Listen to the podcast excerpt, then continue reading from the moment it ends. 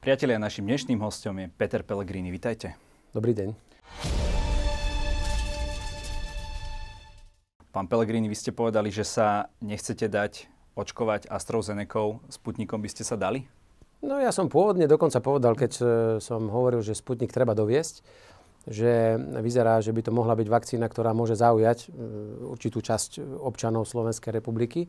A vyjadril som sa k nej, že takisto by som si vedel predstaviť, e, možno, že by to mohla byť jedna z tých vakcín, ktorou by som sa zaočkovať dal.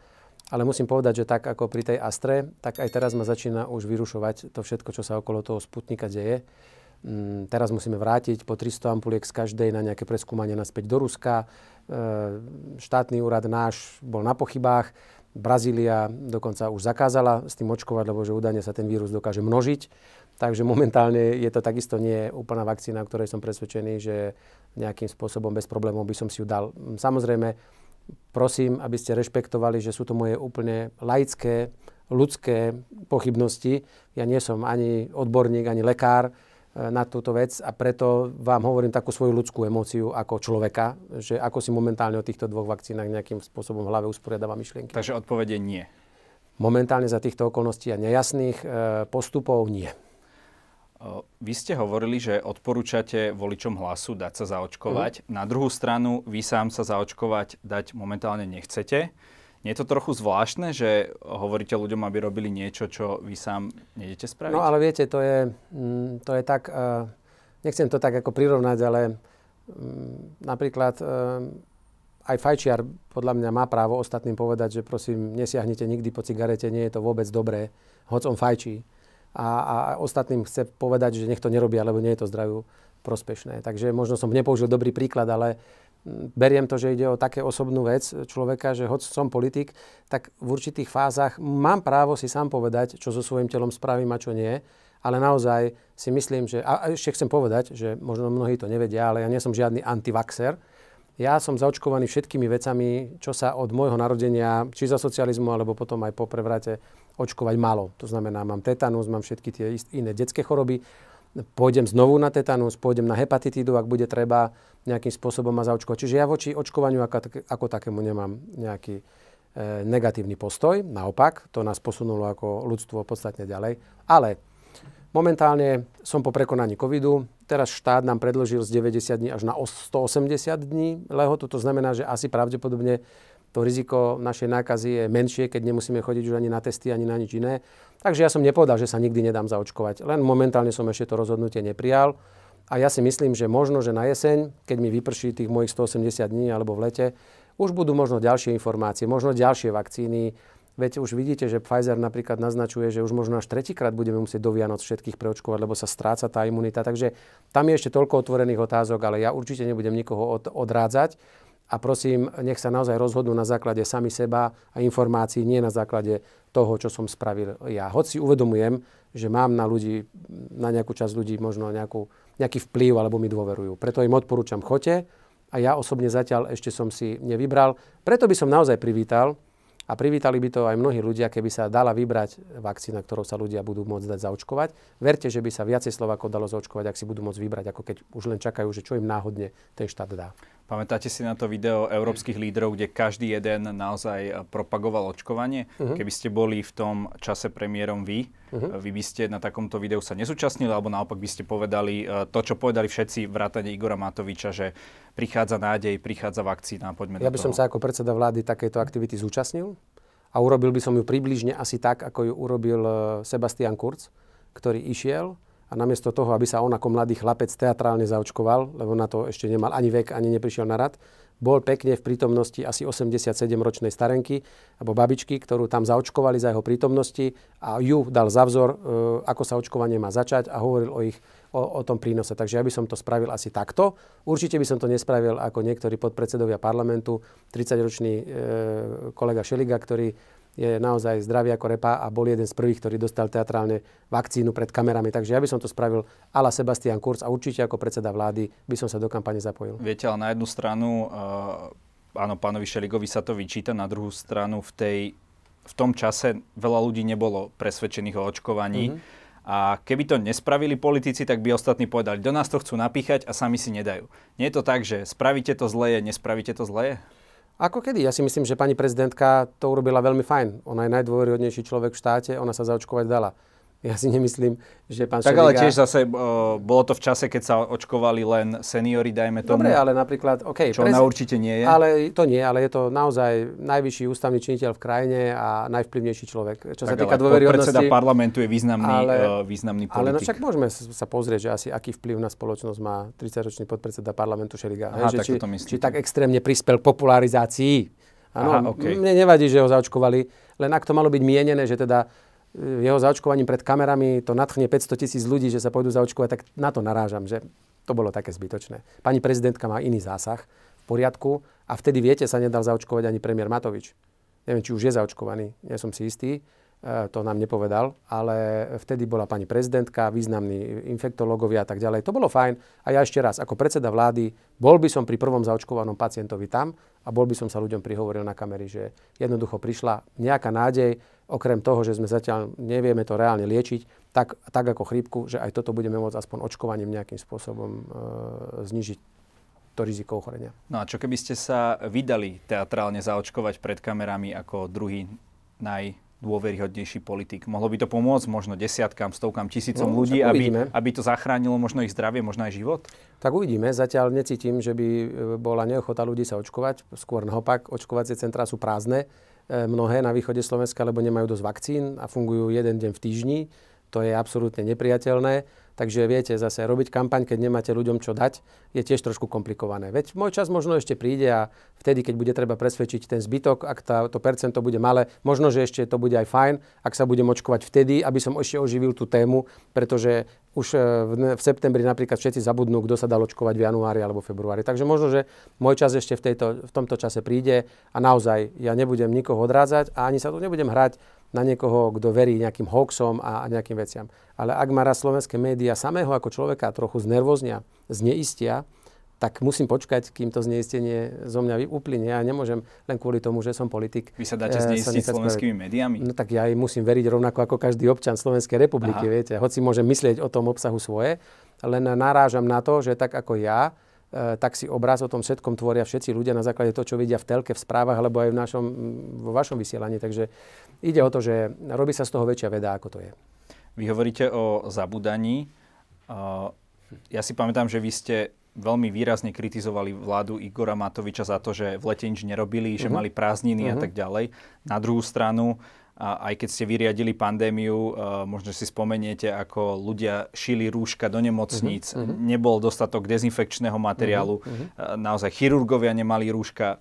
Čiže uh, nie je to tak, že kritizujete niečo a vlastne ste v tom obidva, uh, vy, aj teda stará vláda, aj nová vláda, ako jeden za 18 a druhý bez dvoch za 20? Nie, nemyslím si a vysvetlím aj prečo. Áno, je pravdou, že Slovensko nebolo pripravené a dokonca ani nemalo v, v, tej štandardnej, v tých štandardných zoznamoch, aké má držať zásoby nejakých materiálov, u štátnych hmotných rezerv teraz hovorím, nejaké zásoby takýchto vecí, pretože nikto nečakal, že to bude vôbec treba. Chcem ale trošku poupraviť e, ten obraz, ktorý sa tu vytvára naše nemocnice dostali okamžite, ako sa vyskytol COVID v Číne a začalo sa šíriť, že niečo k nám môže prísť, tak naše nemocnice aj ostatné e, zariadenia dostali na, e, priamy pokyn zásobiť sa. A naše nemocnice sa aj priamo zásobovali. A aj dnes, verte, že nakupujú priamo nemocnice, to im nenosia všetko zo štátnych hmotných rezerv. Je pravda, že keď sme prišli do nejakej tej fázy, kedy ten dopyt začal extrémne narastať. Nemocnice pre svoje potreby mali. Nebola ani raz, že by sanitka nemohla ísť k pacientovi kvôli tomu, že im chýbali e, rúška. Skôr bola nervozita, dokedy im vydržia. My sme súperili s inými krajinami o, o, o tento materiál. Tam to sa stávalo normálne, že na sklade bolo pripravených niekoľko kamionov, prišiel nemecký odberateľ, ktorý preplatil v Kešovici, doniesol Jasne, peniaze, zobral boli... nám to. Ale ešte raz, to si neviete predstaviť, aký to bol stres. Mne sa o rúškach a nedá sa všetkom... to ani príliš overiť. E, no, s tým asi súhlasíte, ale že... asi nie, no tak aj my sme Musíme museli... vám veriť, že to tak bolo. No tak ja na čo by som si to vymýšľal, ja to nepotrebujem vymýšľať. Jasné, že e, a žiadny štát to nemal. Ja som pozeral nemeckú televíziu a Nemecko teda asi vždy si berieme ako vzor, kedy lekári sa postavili pred nemocnicu a bol niekedy apríl, maj a povedali, že odmietajú pracovať, pretože nemajú ochranné prostriedky. Veľké Nemecko. Tam bola aj tá kampaň, Hej. že boli nahy. Neviem, či to bolo priamo To už neviem ešte tak, ale čiže mm. to bolo naprieč celou Európou. A ja, ak som vyčítal e, vláde niečo, tak som im vyčítal po lete, pretože viete, keď už máte za sebou prvú vlnu a viete, a všetci hovorí, že príde aj druhá. A letos sme zvládli výborne, pretože tie prvé opatrenia boli rýchle, vláda na to druhá nadviazala, ktorá prišla. Veď oni prišli vítať lietadlá s ochrannými prostriedkami, ktoré sme nakúpili ešte my. E, za naše Ale vlády. vy ste vítali tie lietadla. Fotili ja som sa vítal to prvé, Sakovou. pretože to bolo pre... Ja im to nevyčítam, ja len hovorím, že tie lietadla, ktoré oni potom pompezne vítali, tak to boli materiál, ktorý nakúpila ešte naša vláda našim rozhodnutím, veď by nemali čo tým ľuďom dať. Takže len nech tak nerozprávajú, že nič nenašli a zrazu oni to od, od piky všetko tu spravili. Veď treba byť spravodlivý. Ja si uznám, kde spravím chybu vždy, pochválim aj keď sa im niečo podarí, ale očakávam to isté aj od nich, že tam, kde sa mi niečo podarilo, takže uznajú, že na niečo mohli nadviazať.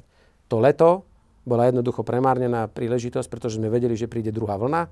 Nechali sme ľudí cestovať, nekontroloval nikto hranice, ne, neposilnili sme úrady zdravotníctva, ne, neurobili sme viac kapacít na trasovanie tých ľudí. Dodnes nemáme aplikáciu, nie že v lete, dodnes nemáme e-karanténu, kde by sme podľa mobilu mohli ľudí kontrolovať, keď prišli domov zo zahraničia, či sú niekde na, na doma na 14 dňové. Dodnes to nemáme, takže tá kritika je, je podľa mňa na mieste, ale ja nie som ten človek, ktorý každý deň si musí zvolať tlačovku, len aby zaujal a urobil nejakú kritiku.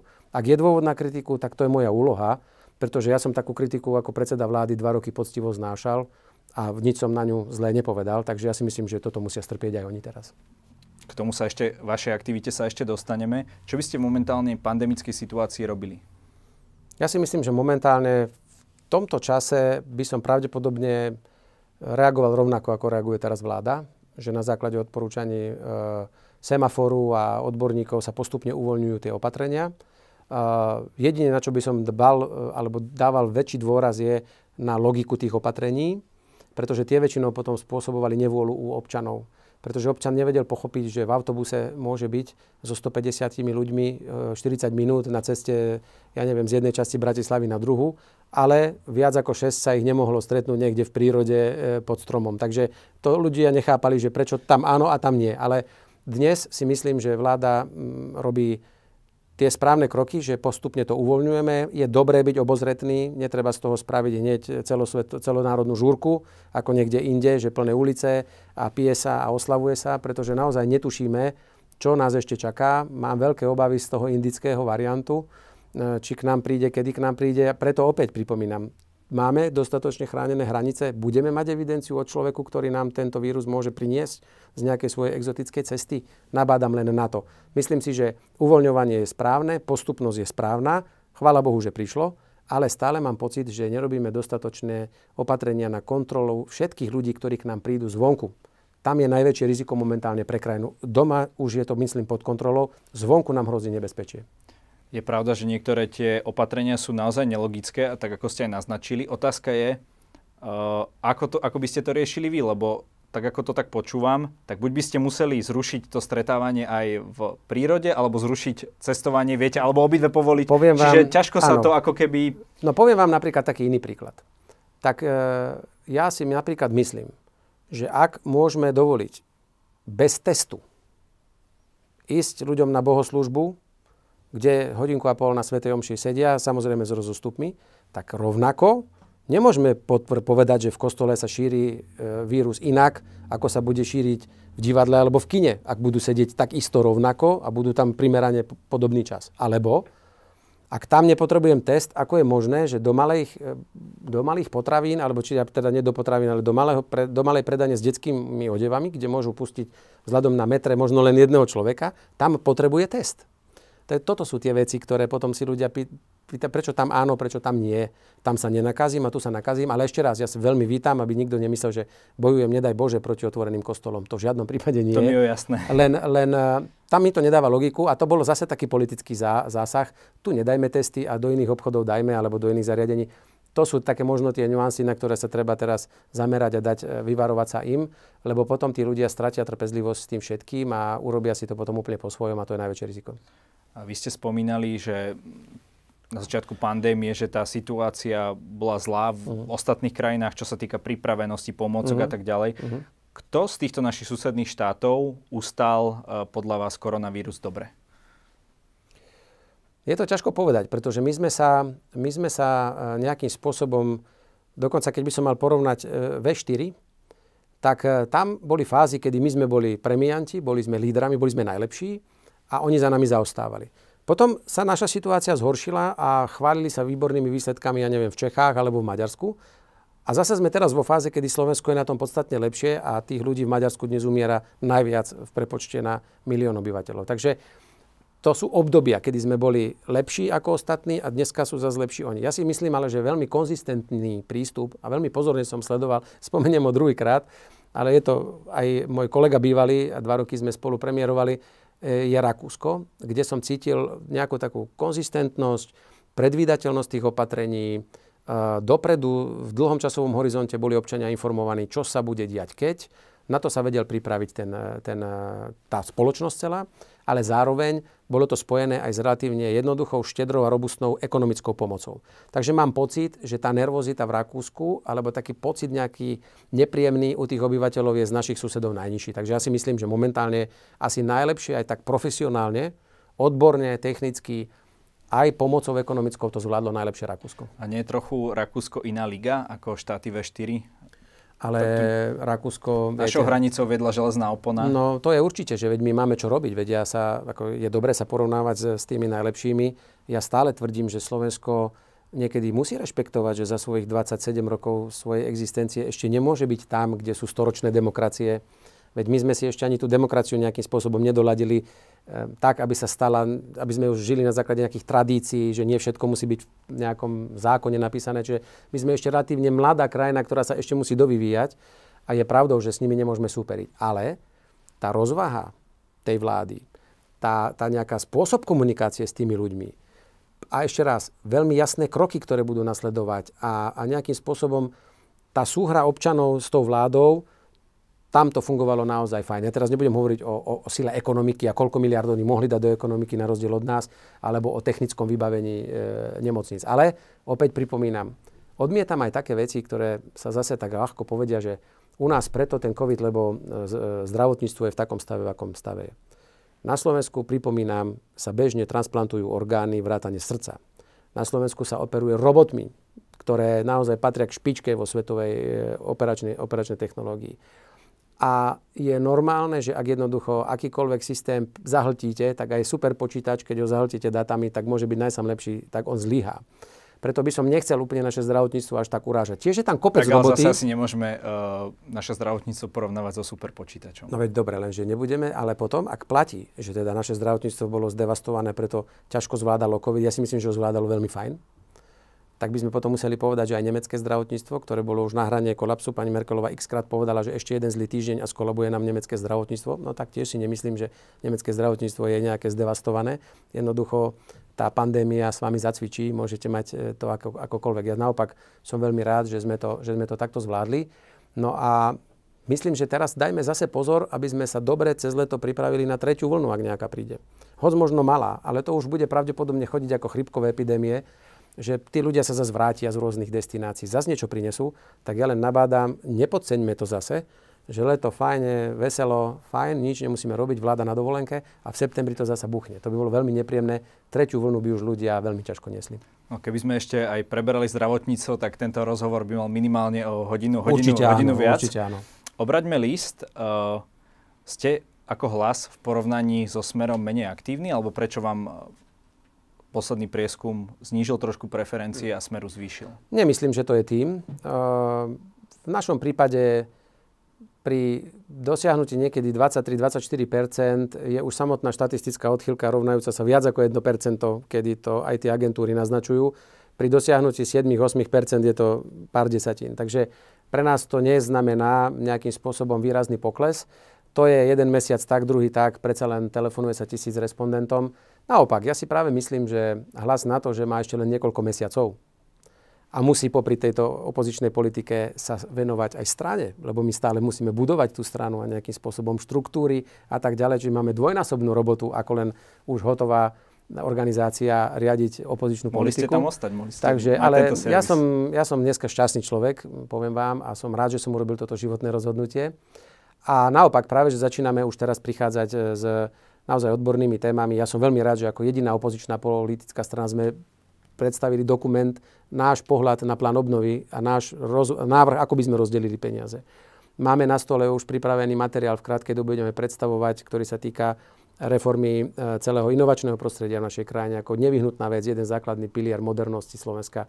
Budeme mať vlastný postoj k nájomnému bývaniu. Pripravujeme program, ktorý chceme na sneme niekedy do leta, ak epidémia dovolí predstaviť. Takže my tej práce máme obrovské kvantum a zase treba povedať aj iné, že je iné, ak musíte fungovať ako strana, ktorá napríklad dosahuje podporu alebo sympatie štvrtiny voličov potenciálnych, je to veľmi náročnejšie, ako keď sa napríklad sústredíte na nejakú extrémnejšiu časť voličstva a tam si môžete zabiť, čo chcete, aj s tvrdou, aj do konšpirátorských teórií, aj do každej veci.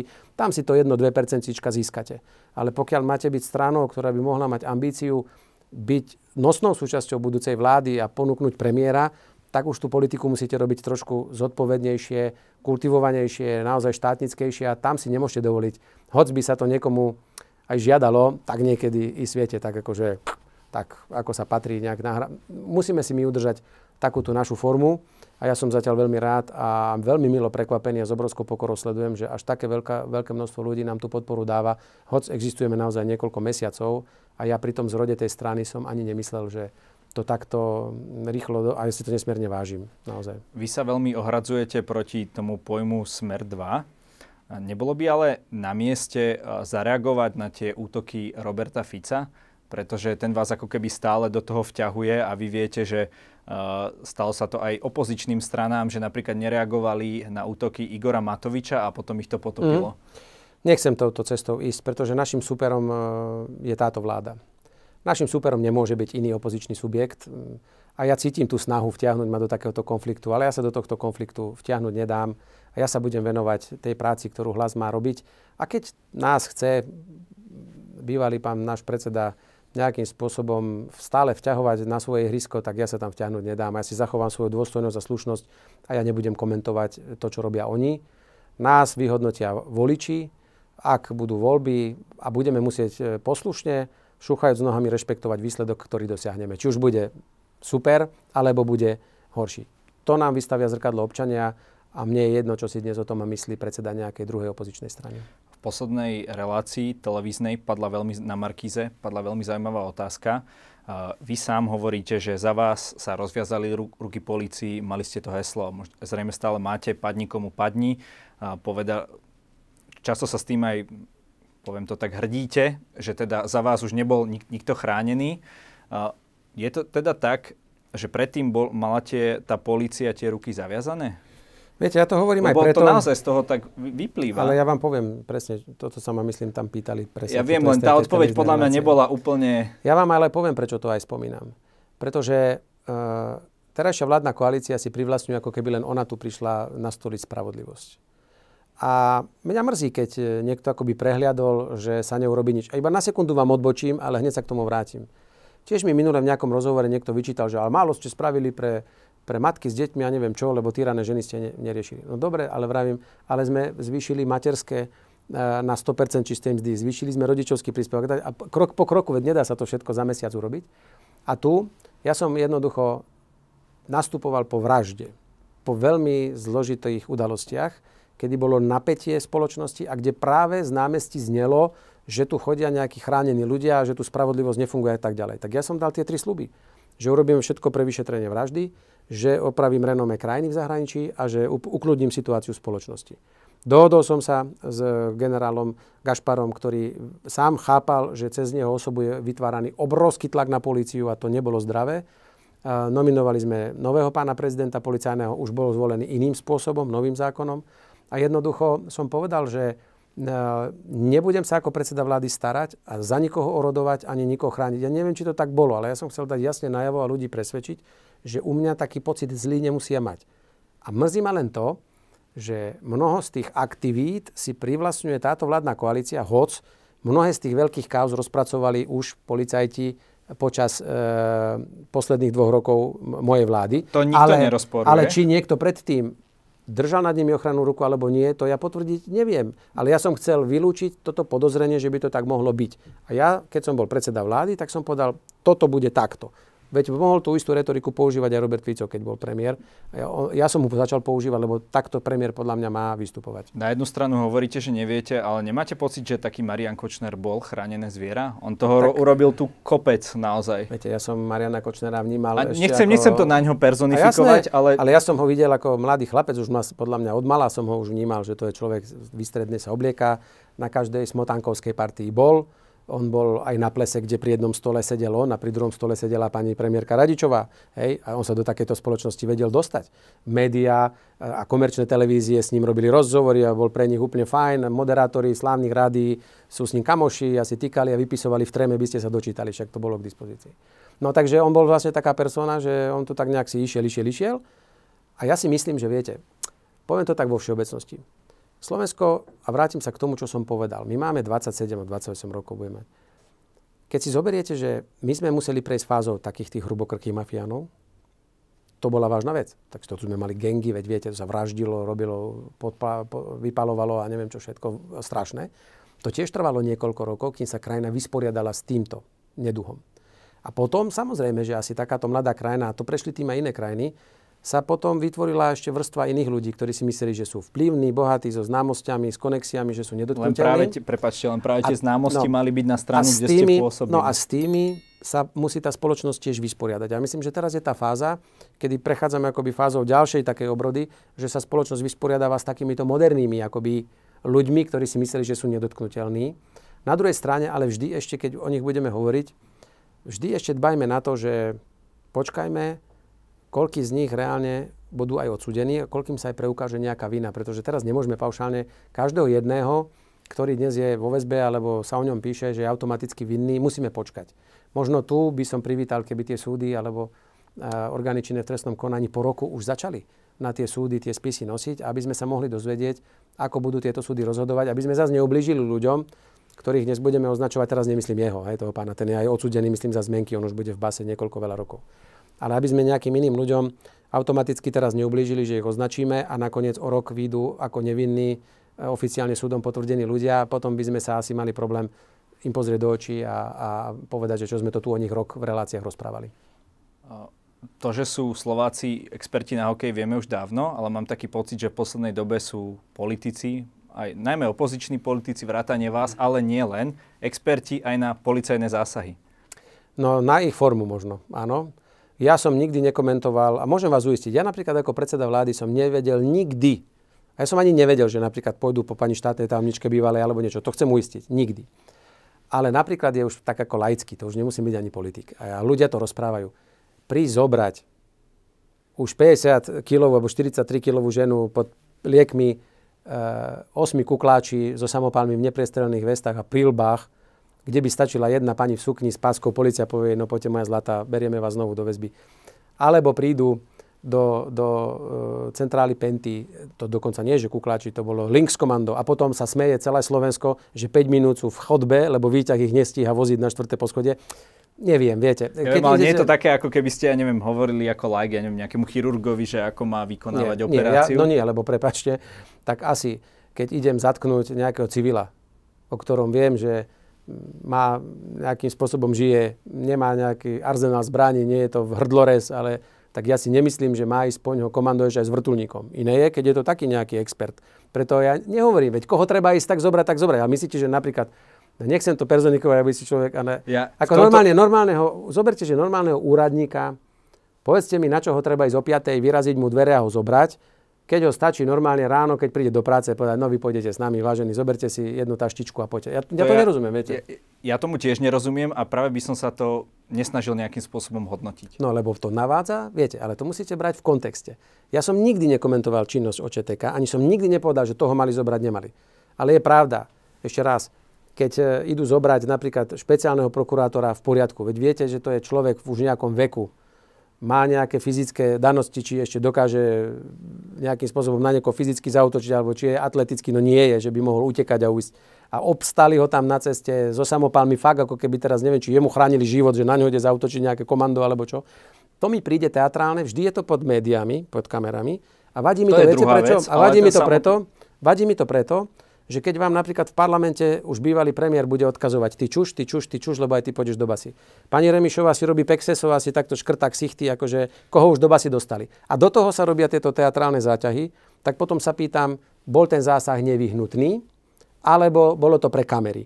Ja nekomentujem, že ho išli zobrať. A preto na niektorý mus môže mať takýto názor a verte mi, že o tom sa už začína rozprávať aj medzi policajtami, aj medzi sudcami, aj medzi samotnými prokurátormi, že či naozaj treba na 86-ročnú babku mieriť so samopalom, lebo už to neviem, čo by asi im tam spravila. Alebo na autistické dieťa, ktoré má z toho mesiačok. A zatiaľ vyťahnú jedného obyčajného 50-kilového chlapa, ktorý by nevedel streliť ani nikomu za ucho a z jednou aktovkou ho vedú e, pod, pod, pod samopalmi. Čiže prepáčte, to je ľudsky smiešné, veď nech ich pozatvárajú, ale ľuďom nech dajú výsledok, že kto tu bol odsúdený, lebo mne sa zdá, že táto vláda si odfajkáva, že už sme ich akože pozatvárali. No len vám dávajte pozor, teraz nie vy, ale aj vláda nech si dá pozor, aby postupne do roka polovica z nich nebola von. A som zvedavý, či vtedy tak teatrálne budú o tom písať médiá, že títo ľudia boli súdmi e, označení za nevinných. Ale ja nikoho nebránim, ešte raz, nikoho, ale tú teatrálnosť zasa nemôžete mi vytýkať.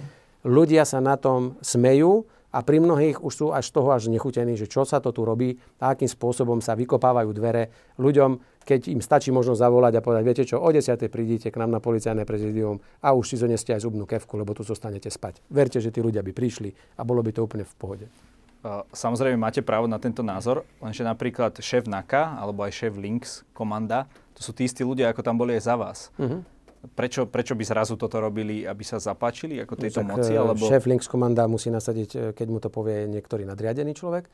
Musíme sa spýtať, kto podpisuje tie síly. Či to je len policajný prezident, alebo je to, ja neviem kto, alebo minister. Veliteľ zásahu možno. Alebo minister. Treba sa spýtať. Ja len hovorím, že ísť zobrať eh, ženu s osmými kuklačmi je smiešné. To stačia dvaja civili, ktorí ju do obyčajného bieleho auta naložia a môžu si ju vypočúvať, koľko chcú a nemusia robiť z toho teatro. A hlavne, keď už o to ide, keď vedia o tom o 4 ráno televízie, že tam majú s kamerami stať, tak si myslím, že častokrát o tom vedia už aj tí samotní, ktorých idú teda takto teatrálne zadržať. Takže aj tak u nich nič nenájdu, všetko majú poupratované a už len čakajú, kedy teda im prídu. Možno im aj otvoria radšej, aby im nevykopli dvere. No tak na čo také divadlo? Ale televízie vedia, ja, ja verím tomu, Ako že, to môžu ne, že, že nejaký taký lokálny uh, plátok v Banskej Bystrici vie, kedy chytili nejakého vodiča, ktorý je opitý a prídu tam Dobre, tak v nejakom to... čase a, Dobre, veď, okay, a odfotia si ho a, a za, za pol hodinu to čítate na internete. Ale najprv ho chytia a potom zavolajú. Lenže tu sú kamery, keď už vidia, kedy pomaly prichádza ešte len zásahová jednotka. Tak to je divné. Nech si o tom urobia ľudia, čo nás pozerajú názor, či je to normálne, že sa dozvie médium skôr, že idú niekoho zatknúť, či je normálne, že sa potom v médiách dočítate výpovede, ktoré sú predmetom len spisov, na čo to slúži, komu to slúži, prečo by sme, ja som, ja som už koľko rokov na svete, mám 46, budem mať v oktobri, ja si nepamätám, že by som bežne čítal v novinách výpovede z akýchkoľvek spisov. Ja dokonca ani neviem, či som čítal výpovede počas toho, keď mafiánov najväčších e, tu súdili. To si nikto nedovolil ani z toho spisu prefotiť a to dať médiám. To mal vidieť sudca, prokurátor, obhajca, obvinený a tak ďalej. Proste zásada neverejnosti prípravného no, konania. Ja si myslím, lebo tak dneska, viete, účelovo stačí, že tam niekto povie. Tak zoberte si, že dneska nejaký tam by povedal, že len tak, že a ja som e, pani podpredsedničke Remišovej poslal peniaze, aby mi eurofondový projekt nejaký schválila. Tak to čo ju teraz pôjdu o 4. ráno ju zobrať a ešte túto e, výpoveď ešte zverejnia v médiách a ona chudera sa môže teraz vyviňovať pol roka a nedokáže, že to tak nebolo. Čiže viete, to mi trošku vadí. To nie je už boj za spravodlivosť. Chápem. Vy ste hovorili, že ľuďom to je smiešné. Jednu vec ste zaujímavú povedali, že ľudia berú Hegerovú vládu ako Matovičovú vládu, uh-huh, preto uh-huh. k nej zrejme nemajú takú dôveru, uh-huh. ak to parafrazujem. Uh-huh. Uh, podľa vás nemali ľudia tento pocit, keď ste sa vystriedali s Robertom Ficom? No, tak pozrite sa teraz. Nie je to úplne taká identická nie, situácia? Nie je to vôbec, pretože poprvé, táto vláda je na vlas okrem jedného ministra tá istá. Igor Matovič zostal vo vláde, na rozdiel od Roberta Fica. Igor Matovič je najsilnejší minister, pretože sedí na štátnej kase a od neho závisí vôľa a nevôľa, komu z tých ministrov niečo dá. To ešte uvidíte, bude sranda, keď budú robiť rozpočet, keď si príde Richard Sulik pýtať a čo očakávate? Čo očakávate? Ja si myslím, že to bude rozkol. Poprvé, číta absolútny amatérizmus. Uh, Igor Matovič, ako môže byť minister financí, keď nevie riadiť ani rodinné financie. Sám sa k tomu priznal. Veď on je absolútne v tom ne, nemožný. Ja som bol štátny tajomník dva roky ministerstva financí, som vyštudovaný ekonom. To je jednoducho, tam musíte makať, tam musíte niečomu aj rozumieť. Neviem si predstaviť, mm, ak to chce robiť poriadne, že ako to dokáže. A už vôbec neviem, čo bude robiť na stretnutiach šéfov e, ministerstiev eurozóny a tak ďalej a tak ďalej, ale uvidíme, čas ukáže. Ale Robert Fico odišiel vtedy do parlamentu. Zostal predsedom koaličnej strany, to, by, to zostáva Igor Matovič. A jasné, že to bolo zložité, keď ja som bol na vláde. Ale mne na vláde nechodil nejaký predseda rozprávať, čo mám robiť, ani tam nesedel. Čiže my sme sa naozaj videli len raz za čas a bolo to trochu úplne iné. Tu to, že či mu dôveru ľudia alebo nie, nemusím hovoriť ja. Bol zverejnený nedávny prieskum, kde si väčšina ľudí nemyslí, že táto vláda vydrží dlhšie ako niekoľko mesiacov. A ako som ja zvládol svoju pozíciu predsedu vlády, vyhodnocujú ľudia dnes, keď sa ich opýtate, ako vnímajú mňa ako predsedu vlády a uvidíme, ako budú vnímať Eduarda Hegera. V tomto, chvala Bohu, verím v ten spravodlivý súd voliča a občana Slovenskej republiky. Že môžeme, môžem si ja myslieť, čo ja chcem, a, alebo niekto iný tí ľudia, keď raz povedia, že tomuto človeku verím, tak mu verím, keď nie, tak nie. A oni musia povedať, že či majú ešte voči mne dôveru po tej dvojročnej skúsenosti, keď som riadil Slovensko. Pán Pellegrini, my tu na záver máme ešte takú anketu Povedz pravdu, kde dávame všetkým politikom zhruba rovnaké otázky. Cieľom je odpovedať čo najstručnejšie a okay. čo najpravdivejšie. Idete do toho? OK, skúste. s ktorým politikom síce nesúhlasíte, ale uznávate ho?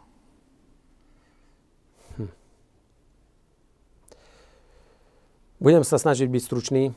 Mm, z terajších nikoho, ale aj keď som nesúhlasil, tak si vážim ako politikov a možno s náznakom akých takých štátnikov, tak e, to bol napríklad e, e, premiér Mikuláš Durinda, ktorý v tej krajine samozrejme, môžem si myslieť o jeho pravicovej politike, čo chcem, ale patril ešte k tej starej škole politikov, kedy to malo ešte nejaký šmrnc a viedli sa diskusie o nejakých odborných veciach. Takže tam určite áno, pretože doviedol uh, tú krajinu k viacerým voľbám, rozhodol nejaké veci. Ja si myslím, že je súčasťou tej našej histórie, ale možno ich je viacej, nechcel som jeho vypichnúť, okay. že je môj idol, aby to nezniklo, že teraz ja vzývam Zurindu, ale naozaj tá, tá garnitúra ešte tých politikov takých echtovných, kedy to naozaj boli páni, ktorí niečo v hlave museli mať, a, alebo ktorí niečo dosiahli. Dnes žiaľ, parlament je plný takých novotvarov, ktoré tam prišli, to je fajn, to oživí, ale tam nie je žiadna politická skúsenosť, už o nejakom náznaku nejakého štátnického správania už vôbec nie. A z terajšej vládnej koalície zatiaľ po tej krátkej dobe ešte sú málo mm, e, aktívni politici, aby som, lebo opozícia by niečo iné v parlamente. Ešte sú málo vo funkciách, aby som vedel u niekoho povedať, že tak tento je fajn a, a tohto si vážim, aj keď ja zase rešpektujem a slušne sa správam ku všetkým. Čo by mali Slováci robiť, pokiaľ chcú žiť v lepšej krajine? No ja si myslím, že prichádza čas, kedy si budeme musieť všetci Slováci povedať, že ak sa krajina má posunúť ďalej dopredu a chceme ju mať ako chodíme niekde inde, že ako to majú pekné, upratané a tak ďalej, že musíme všetci pracovať. Všetkých 5,5 milióna ľudí, samozrejme už nie tí starí a nemá novorodenci, ale musíme pochopiť, že každý vytvárame to, ako tá krajina vyzerá a že sa nemôžeme nikdy spolahnúť ani na túto vládu, ale ani Pelegrini s 8 ministrami alebo s 20 odborníkmi tú krajinu sám nedá do poriadku preto Slováci si musia tú krajinu zobrať za svoju a musia si uvedomiť, že každý deň môžu niečo aj sami na tom malom kúsku spraviť.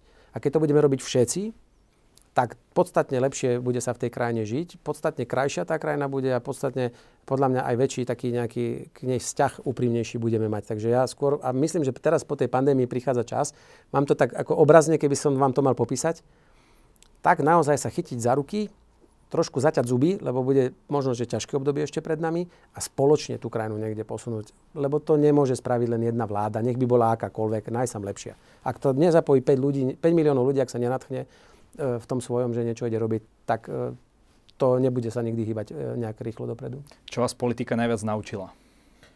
Naučila ma určite takej väčšej pokore a takému nejakému rešpektu, že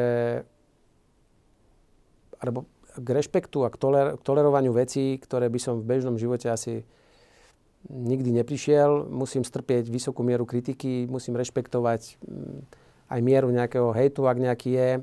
A veľmi musím o, veľmi vážne a citlivo narábam s fenoménom, ktorý ja som v živote nevedel, že niekedy budem mať, že budem mať nejakú dôveryhodnosť a že tí ľudia teda nejakým spôsobom mi veria. Tak to je veľký záväzok, takže ja som zostal v tej politike naozaj, mám jediný recept. slušný, s pokorou, ale pracovitý. Musíte pracovať, inak, inak to ne... A musíte potom veriť, že ak sa to ľuďom páči, tak to, musíte, tak, to, tak to je fajn, keď nemusíte to rešpektovať. A záver, že sa neoplatí ľudí oblbovať, že na nich hráte, že im rozprávate niečo, čo si nemyslíte alebo že chodíte na nejaké školenia, že vás naučia, ako máte rozhadzovať rukami. A vy nechodíte na mediálne školenie? Ja nechodím na žiadne školenie. Vy ste to, neboli ja nikdy na mediálnom žiadnom školení, mediálnom školení. Ani keď ste komunikovali ohľadom uh, koronakrízy, keď boli tie tlačovky? Nikdy, nikdy. Pretože ja si myslím, že vtedy, ja som mal takú teóriu už, ktorú som Lebo si... práve hneď... tam ste získali uh, viacero no, ale, bodov. A viete prečo? Pretože vtedy už to celá... vyzeralo, prepačte len, to vyzeralo ako obrázok vystrihnutý uh, oh, z mediálneho tak školenia. Tak to ďakujem veľmi pekne, tak som asi v sebe odhalil nejaký ďalší talent, ale ja vám poviem, čím to bolo. Vtedy, ak si všimnete, bolo po voľbách, respektíve koalícia, žiadna koaličná rada, nikto mi už nešľapal ani na pety, ani na chrbát, nehali ma v tom.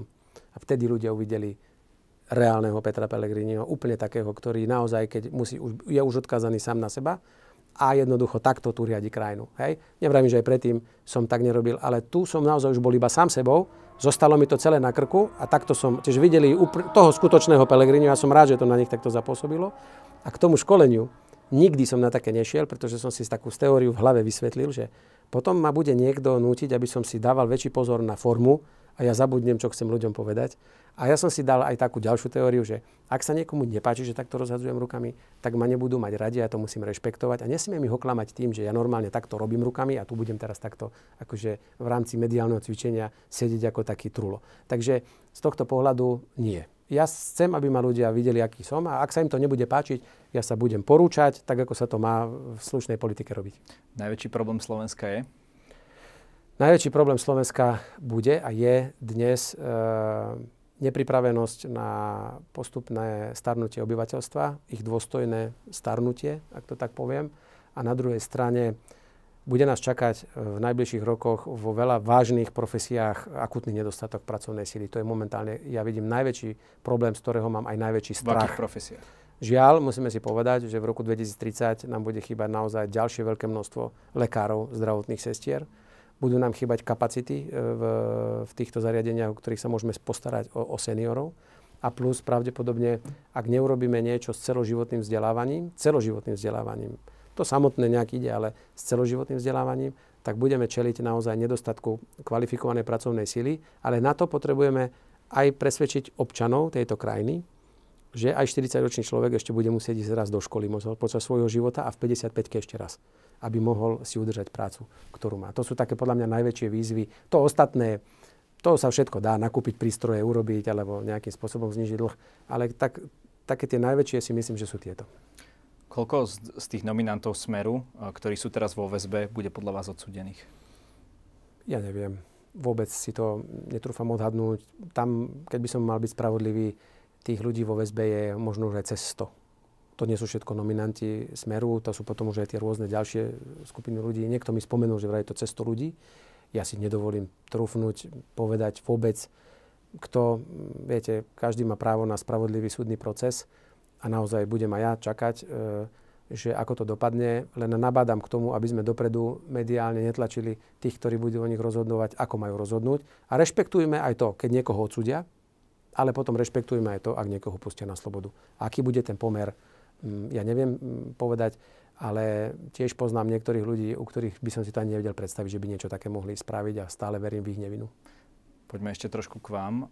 Bežne varíte v bielej košeli a v luxusných hodinkách? No, ďakujem, že ste sa ma na to opýtali. A to tak sme sa inak nedohodli. Toto sú, toto sú luxusné hodinky, mám ich stále na sebe. Teda to som dostal Prezradíte ako... nám, že čo je to za To je, za to je tak hojer, ktoré som dostal ako na svoju 40 takže nie sú to žiadne 20 tisícové ani 10 tisícové hodinky.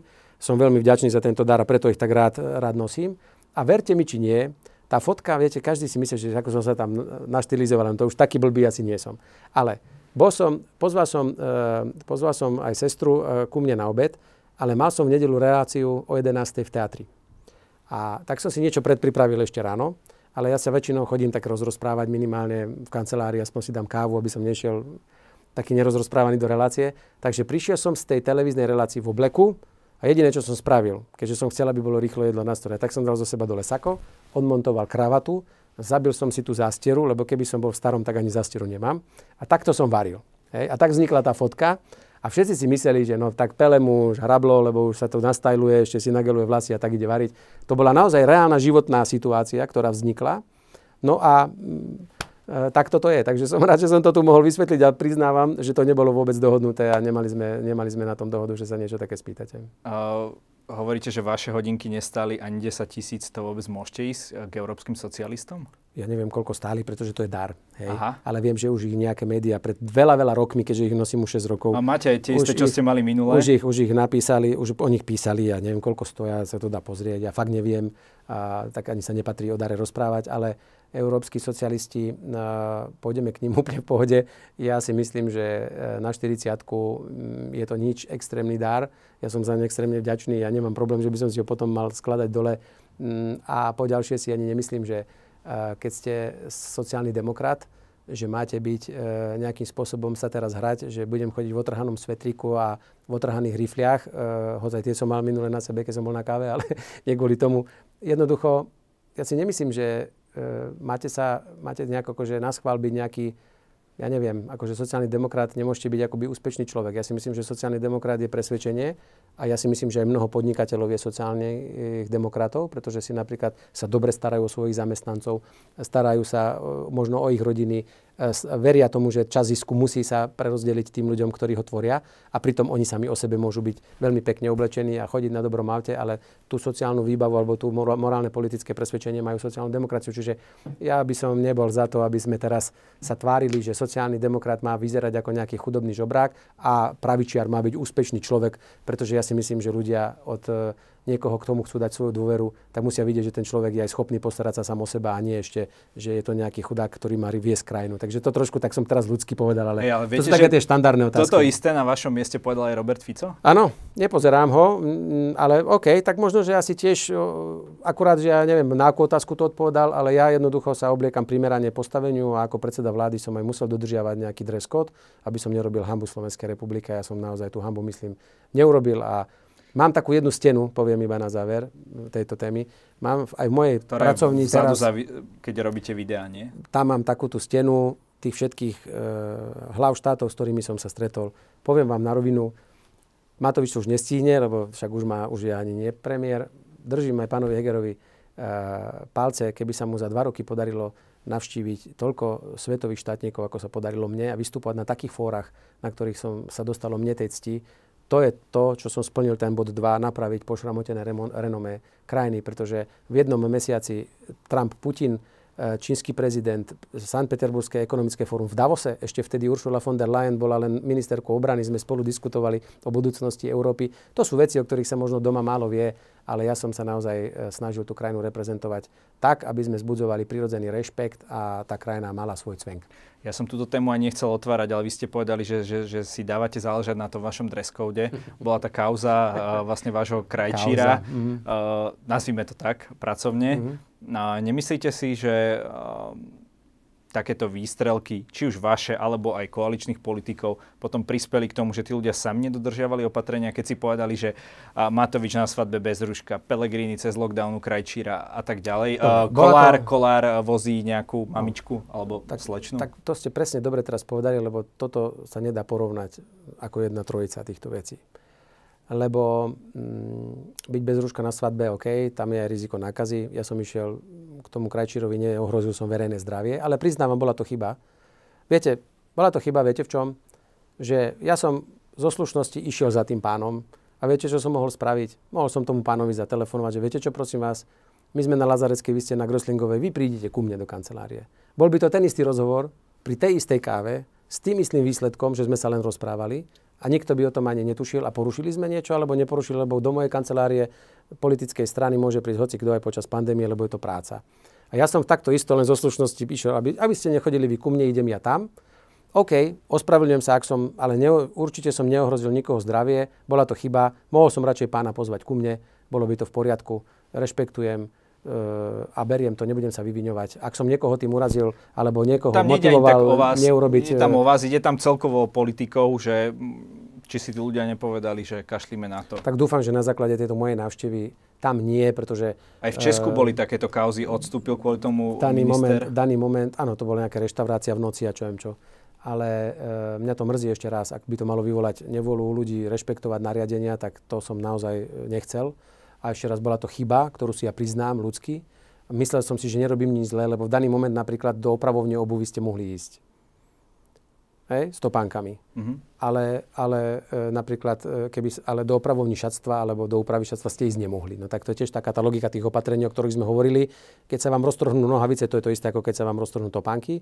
Ale do topánok ste mohli ísť do, do tohto. Ale neospravedlňujem sa. Bolo to zakázané, mal som pána radšej pozvať ku mne na kávu, tak ako som bol ja u ňo na káve a nebol by z toho žiaden problém. Takže ja dúfam, že mi to ľudia prepáčia. Tiež som len človek a niekedy sa zmýlim aj ja. Myslel som si, že nič zlé ani žiadnu vyhlášku neporušujem, ale asi som nemal vtedy pravdu. Ešte ma zaujíma, a k tomu sme sa minule nedostali, na vaše priezvisko. Uh-huh. Pellegrini. Má to niečo spoločné s Talianskom? Máte také nejaké korene? Áno, my máme a už o tom aj, aj písali. E, môj praprastarý otec prišiel e, na Slovensku pomáhať s výstavbou železničnej trate a v okolí Žiarom nad Hronom nakoniec sa aj usadil. Jeho druhý brat zostal v Taliansku a Leopoldo Pellegrini, ten už zostal na Slovensku. Leopoldo Pellegrini, Leopoldo bol... Pellegrini bol, bol teda ten prvý Pellegrini na Slovensku. A preto aj to priezvisko možno nie je také úplne e, početné na Slovensku. A e, presne aj potom moji obaja rodičia sú z okolností z tej istej dedinky, z blízkosti Žiaru nad Hronom. A tak vznikol vlastne akoby rodina Pellegrini na Slovensku. A ja aj preto keď sa ma niekto pýta, tak po Slovensku druhá najkrajina, ktorej mám taký vrúcný vzťah, je samozrejme Taliansko a niekedy mám pocit, že trošku takého e, niečo v krvi, v krvi aj trochu zostalo. Okay. A títo vaši predkovia všetci mali jamky? Neviem, či mali, ale ja si myslím, že keď teraz niekto pozera fotky našej rodiny, tak skôr povedia, že jamky mám po mame a mama teda pochádza z iného rodu ako, ako Pelegrini. Aha, čiže jamky sú zo, zo, zo Áno, tak je to, taký, je, to taký, je to taký mix a ja som veľmi rád a vďačný, že máme aj takúto nejakú vetvu v tej rodine, ale chcem všetkých uistiť, že hoď som Pelegrini a mám rád Taliansko, tak som hrdý Slovák a veľmi rád tu žijem. Pán Pellegrini, každý u nás na záver má možnosť niečo odkázať našim divákom. Nech sa páči. Chcem poďakovať e, za túto možnosť. E, viem, že nevyhoviem ani svojimi odpovediami, ani tým, čo robím vám úplne všetkým ale vy, ktorí tú dôveru v nás máte, chcem vás uistiť, že sa budem snažiť vás nesklamať a vás, ostatných, ktorí možno o mne alebo aj o kolegoch z hlasu si myslíte niečo iné, tak sa budeme snažiť pracovať tak, aby sme vás zbytočne neiritovali a aby ste sa na nás nemuseli hnevať, aby sme vám nevadili, ale naozaj moja práca spočíva v tom, aby som sa snažil opäť urobiť niečo dobré pre Slovensko a pokiaľ budem cítiť vašu dôveru, tak tak budem robiť. A keď pochopím a dáte mi jasne najavo, že môj čas v politike skončil, tak tak, ako sa patrí a dúfam, že budem prvý normálny politik, ktorý z politiky odíde slušne. Ale ešte mám v sebe do síl, energie a som pripravený ju našej krajine odovzdať. Ďakujem veľmi pekne a vám ďakujem, že som tu mohol s vami dnes byť. Ďakujeme aj my.